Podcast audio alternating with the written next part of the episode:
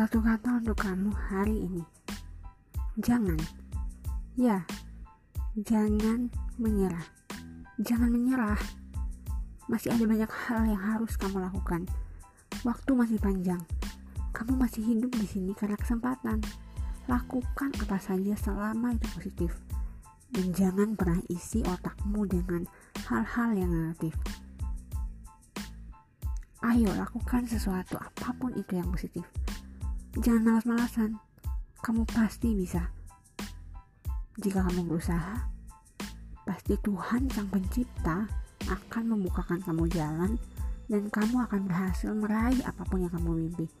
Asal jangan menyerah, asal isi pikiranmu dengan yang positif dan jangan malas-malasan.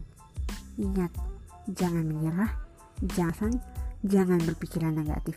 Satu kata untuk kamu hari ini, jangan.